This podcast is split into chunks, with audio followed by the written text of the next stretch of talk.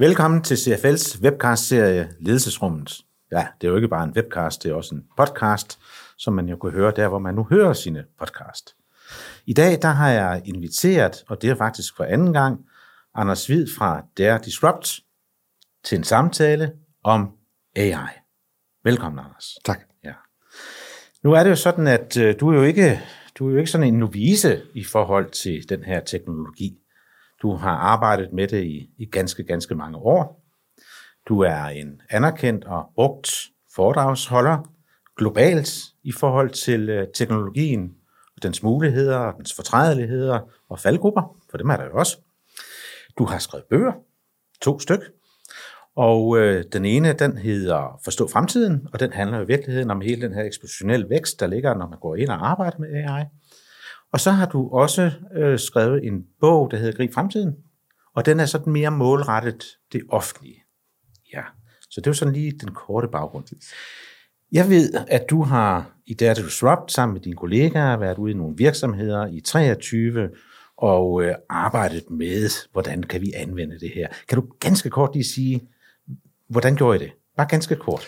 Jamen, vi har lavet, vi laver både altså, inspiration, foredrag, øh, korte kurser osv., men noget af det, som, som mange virksomheder har efterspurgt, det har været at komme i gang. Altså, hvordan kommer vi fra 0 til 1? Øh, hvor starter man henne med det her? Skal man give det fri, eller skal man øh, sætte nogle rammer op? Øh, hvad for nogle kompetencer skal man have? Altså, der er så mange spørgsmål i at komme øh, fra start. Ikke? Så det, vi har hjulpet vores kunder med, øh, har været sådan et, et, vi kalder det et AI Frontrunner-projekt, Frontrunner-projekt. hvor, vi, øh, hvor vi tager en mindre gruppe medarbejdere og træner dem i prompting, altså opøver den her øh, nye kompetence, det her nye sprog, vi skal have, når vi interagerer med, med de her øh, intelligenser. Og så har vi hjulpet med at oversætte det til deres hverdag. Hvordan kan de konkret bruge det? Og vi har hjulpet dem med at lave prompts, der passer til den hverdag. Og så har vi fulgt dem over en periode, øh, fire til seks uger, øh, og så prøvet at få skabt noget struktur på den øh, læring, der bliver skabt. Ja. Sideløbende på det har vi lavet nogle guidelines til hele organisationen, så man ved, hvad må vi, og hvad må vi ikke. Så det står tydeligt og klart, ja. det er sådan ligesom rammet ind. Yes. Der er truffet nogle strategiske valg, og så... Præcis. Ja. Og det, som du også lidt taler hen til, er jo, at vi har brugt de åbne modeller, altså OpenAI's til ChatGPT i langt de fleste ikke koster noget. Som er gratis Ja, øh, og, er øh, og, og er øh, øh, tilgængelig med, hvad den har af, af, af muligheder og fejl. Ikke? Og en af de begrænsninger, og det gør vi jo meget, lægger vi meget vægt på i, i, med den gruppe medarbejdere, vi træner, så kan man jo ikke bruge den til hvad som helst. Altså netop fordi den er åben, er den ikke GDPR-compliant. Det vil sige ingen personfølsomme oplysninger, ingen øh, forretningskritiske øh, informationer eller dokumenter må deles osv. Så, så det sætter jo selvfølgelig nogle grænser for, hvad den kan anvendes på Ja. i den enkelte organisation. Men, men det er nemt tilgængeligt, og det, det, det har et bredt perspektiv, kan man sige, og man kan komme i gang, og man kan tage fat i Anders, eller hvem det nu er, og, og, og, og så kan man få nogle gode anvisninger og noget rådgivning Yes. i forhold til at sætte i gang. Og det er på den åbne. Men nu er vi jo så lige startet i 2024. Og, og, og hele det her kunstig intelligens og AI og mulighederne, de er jo enorme, og det udvikler sig vanvittigt hurtigt. Og du sagde jo før, at de robotter, vi kan tilgå i dag, de er jo trænede. Men man kan jo også gå ind i en organisation og sige, vi vil gerne have udviklet vores egne modeller. Er det ikke nogenlunde korrekt? Jo, og det, og det er der flere sådan niveauer af, eller måder at gøre på. Ja. Ja. Den ene model, og det har vi allerede set nogle af de ressourcestærke danske virksomheder gøre, det er, at de har lavet deres egen GPT. Altså i stedet for det chat-GPT, så ved vi, at der er en Novo-GPT, for eksempel. Og den øh, er sådan set fuldstændig man til, og giver de samme typer af svar, som jeg får fra ChatGPT, men data er sikret. Og det vil sige, at, at, at man som medarbejder i de her organisationer trygt kan spørge også om ting, som øh, jeg tror, man siger, ellers kunne ligge på SharePoint. Altså Okay. hvis det kan ligge på SharePoint, så ligger det i en, i en, i en uh, Microsoft uh, Azure-løsning, og via den løsning kan man også nu tilbygge de her GPT'er. Og det vil sige, det er sådan set en general, stadigvæk en general model, mm. som ikke har specifik træning i virksomhedens domæne, mm. men den er sikret på den måde, at jeg kan spørge om ting, jeg ellers ikke vil Ja. kunne. Data er sikret. Så ja, lige præcis. Så, så vi, er- her, her er vi GPDR dækket ind i virkeligheden, ja. kan man sige. Ja. Og det forretningskritiske ting, hemmeligheder, eller hvad det nu måtte være for noget, det kommer ikke, det kommer ikke videre. Og det betyder det, selvfølgelig, at det anvendelsesområde ja. udvides, hvor, udvides hvor, hvor når jeg typisk har snakket med kunder i 23, så har et oplagt sted har været øh, kommunikation. Altså ting, der alligevel skal ud af huset, alligevel er offentlige, der kan vi bruge de her løsninger, uden at tænke os uden at, øh, ja. særlig meget ja. om. Ja. Hvorimod øh, på HR-området, hvor der er masser af potentiale, der har man skulle være meget mere opmærksom, fordi der har vi at gøre med personfølsomme oplysninger. Men har vi vores egen GPT, så, øh, så behøver vi ikke være øh, nervøse over det mere. Så det er ligesom niveau 1. Det er niveau 1. Så må der jo så også være et niveau 2. Præcis. Og det er der, hvor vi begynder at træne den på vores ja. egne data. Ja. Og det vil sige, at den får et forhåndskendskab til nogle særlige øh, vilkår hos os. Man kunne forestille sig, at man lavede en chatbot på personalhåndbogen. Øh, og det vil sige, at i stedet for at man skulle rende og stille dumme spørgsmål som, som ny medarbejder, jamen så kan man spørge den her chatbot, som er trænet specifikt i organisationens personalehåndbog, eller sikkerhedsinstruks, eller hvad det nu måtte være, som er relevant hos den, øh, hos den enkelte så, så, så kan man sige, at, at, at det som det, de informationer, som, som, som alle på en eller anden måde kunne have gavn af og, og have let tilgængelige, dem kan man lægge ned i sin øh, chat, GPT, øh, og så kan man træne det således, at, at, at kommer jeg som ny medarbejder, så kan jeg, som du siger, så kan jeg finde ud af, hov, alle de spørgsmål, jeg har til onboarding, de ligger dernede. Ja. Jeg kan bare lige prompte det stille spørgsmål. Præcis. Eller hvis jeg vil have de tre vigtigste must-win battles for vores øh, strategi, for eksempel, rup, så dukker det op, etc. etc. Præcis. Ja. Så man kan gøre det let tilgængeligt, enkelt, og, og, og på den måde gøre det ja, meget nemmere i virkeligheden at, at finde data. Vi lavede et eksempel øh, i, til, til, til Servicebrancheforeningen, øh, hvor vi trænede en, en lille chatbot op på deres overenskomster. Øh, det er jo også, øh, altså man kan sige, det, jeg kunne sagtens have spurgt ChatGPT om overenskomster i Servicebrancheforeningen i Danmark, men selvfølgelig er den trænet på utrolig meget data, men det data, det kender den trods alt ikke. Så der vil den med stor sandsynlighed svare forkert, hvis jeg spørger efter noget så specifikt.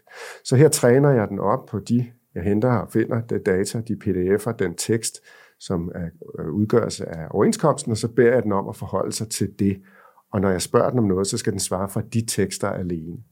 Øh, jeg kan også bede den om at svare i et sprog, som øh, ikke er juridisk.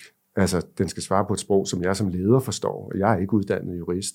Så på den måde kan den også tone sin fremstilling af det, der står i overenskomsterne. Ikke? Og så kan jeg træne den i det specifikt, og så har jeg ligesom en, en go-to uh, chatbot for spørgsmål om min uh, overenskomst, ikke? som er mere specifik. Det lyder rigtig smart.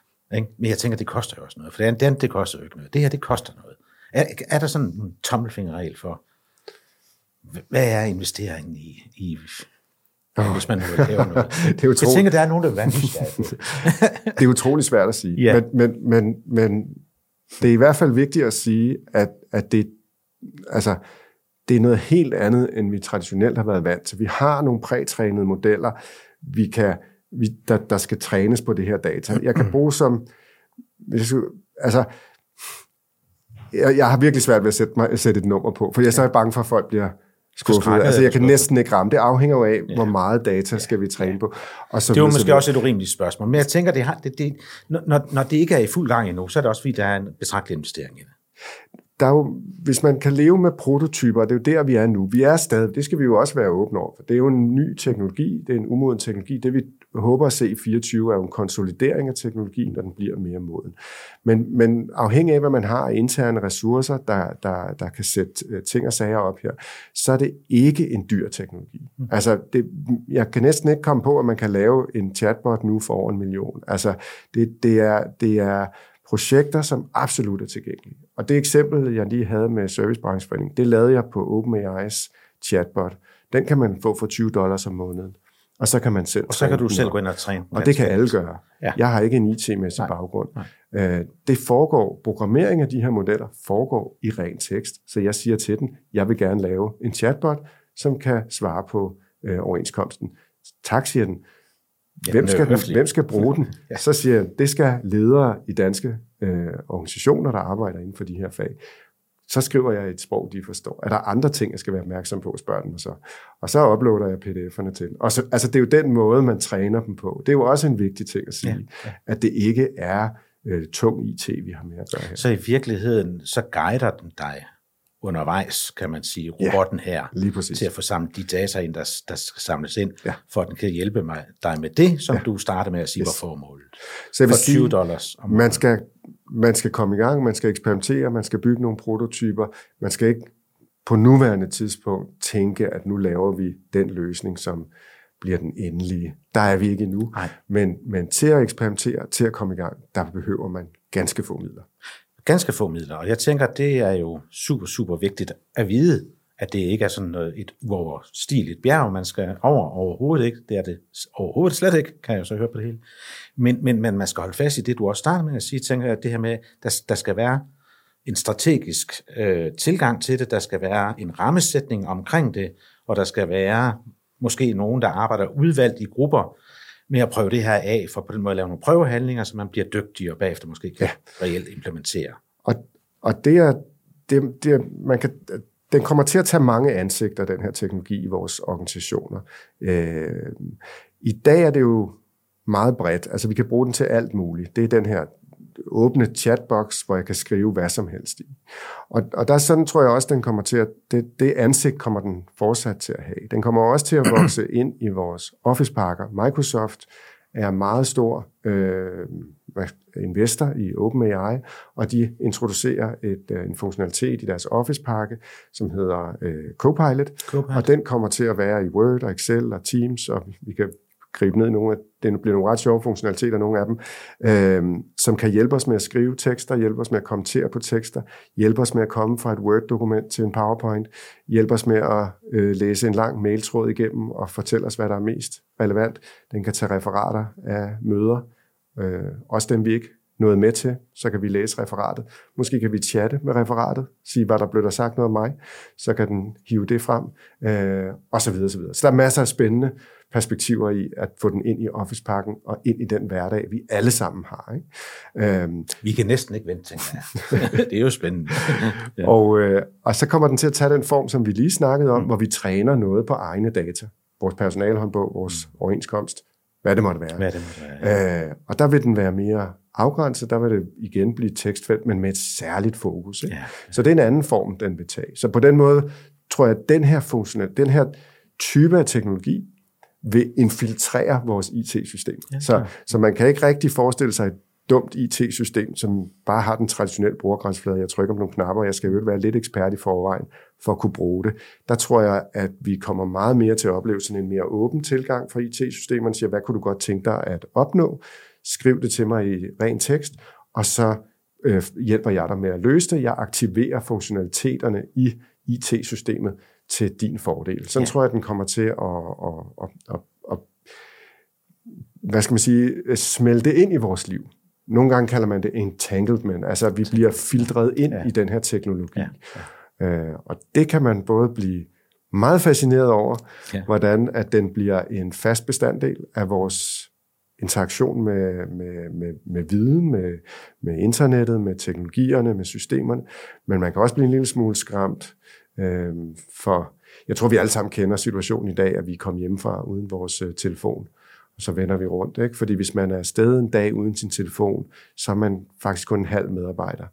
Øh, for der er så mange ting, jeg gør i dag, som jeg ikke kan, hvis jeg ikke Hvis har jeg min telefon. telefon. Så det vil være mærkeligt for mig at være på arbejde uden min, øh, uden min telefon. På samme måde tror jeg, at, at forestille sig at gå på arbejde uden min kunstig intelligens, vil komme til at føles helt forkert. Ja.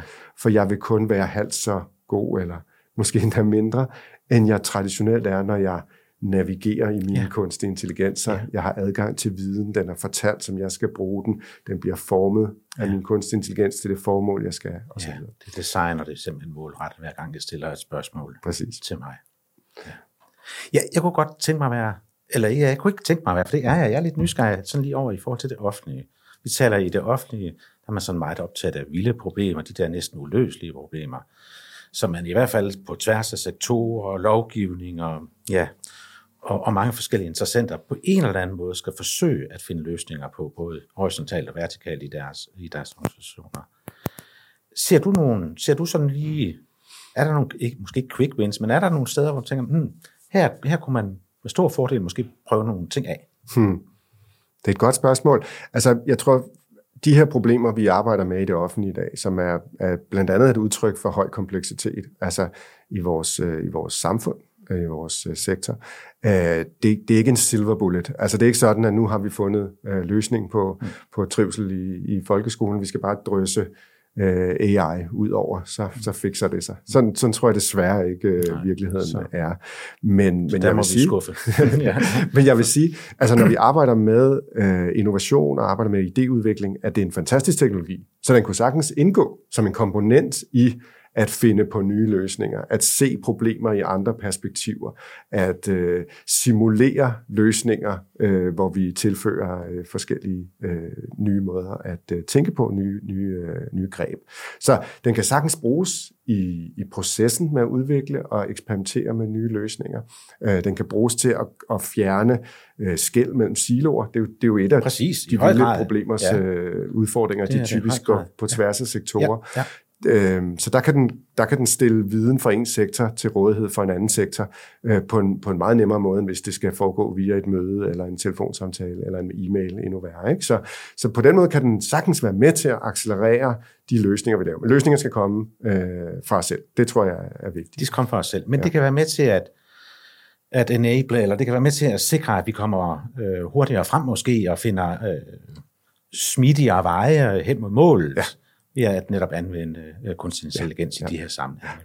Så og det er også... er virkelig dygtige til strategisk tænkning, innovativ tænkning, forretningsudvikling osv. Altså, så. Der, tit så bruger vi dem jo lidt, så har man sådan en tendens, når man ser noget nyt, så leder man efter noget, det ligner, og det ligner lidt Google. Så vi de mange af os googler lidt, når vi bruger dem. I og der skal for? vi, i stedet for at stille nogle mere uh, intelligente spørgsmål, som passer til den her type teknologi. Den, vi skal jo ligesom finde ud af, hvad den kan og ikke kan.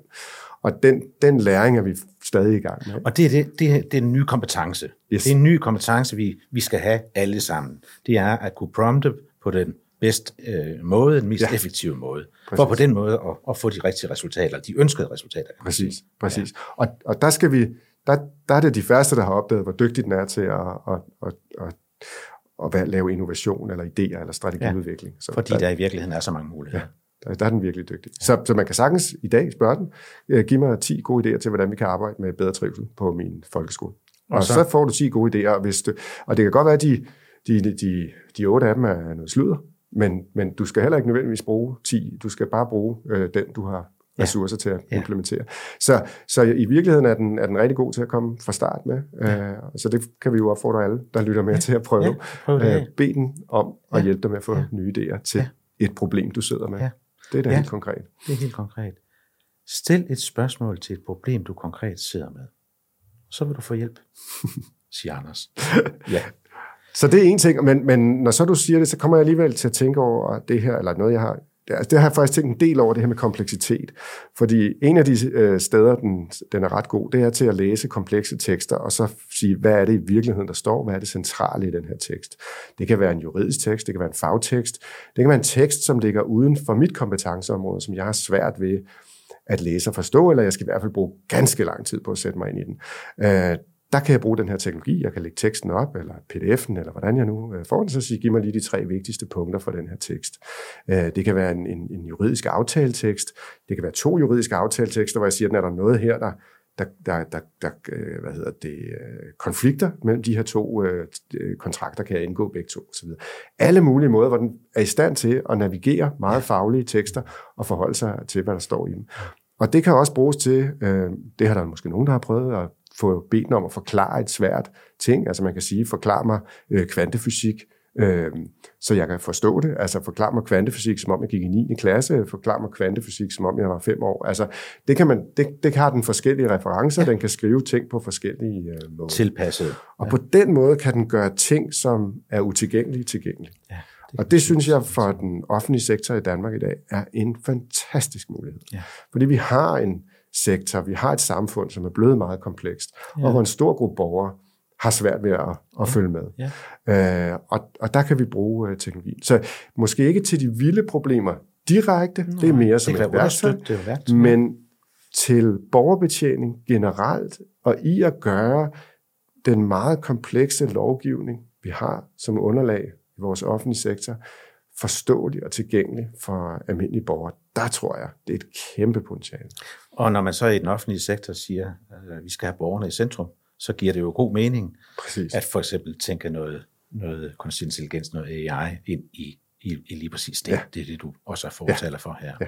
Så sidder du som leder i en offentlig virksomhed, så er der også her nogle spændende perspektiver og nogle rigtig, rigtig gode muligheder for at skabe større øh, impact i jeres øh, leverance eller i, i, i den løsning, I skal levere til jeres borgere.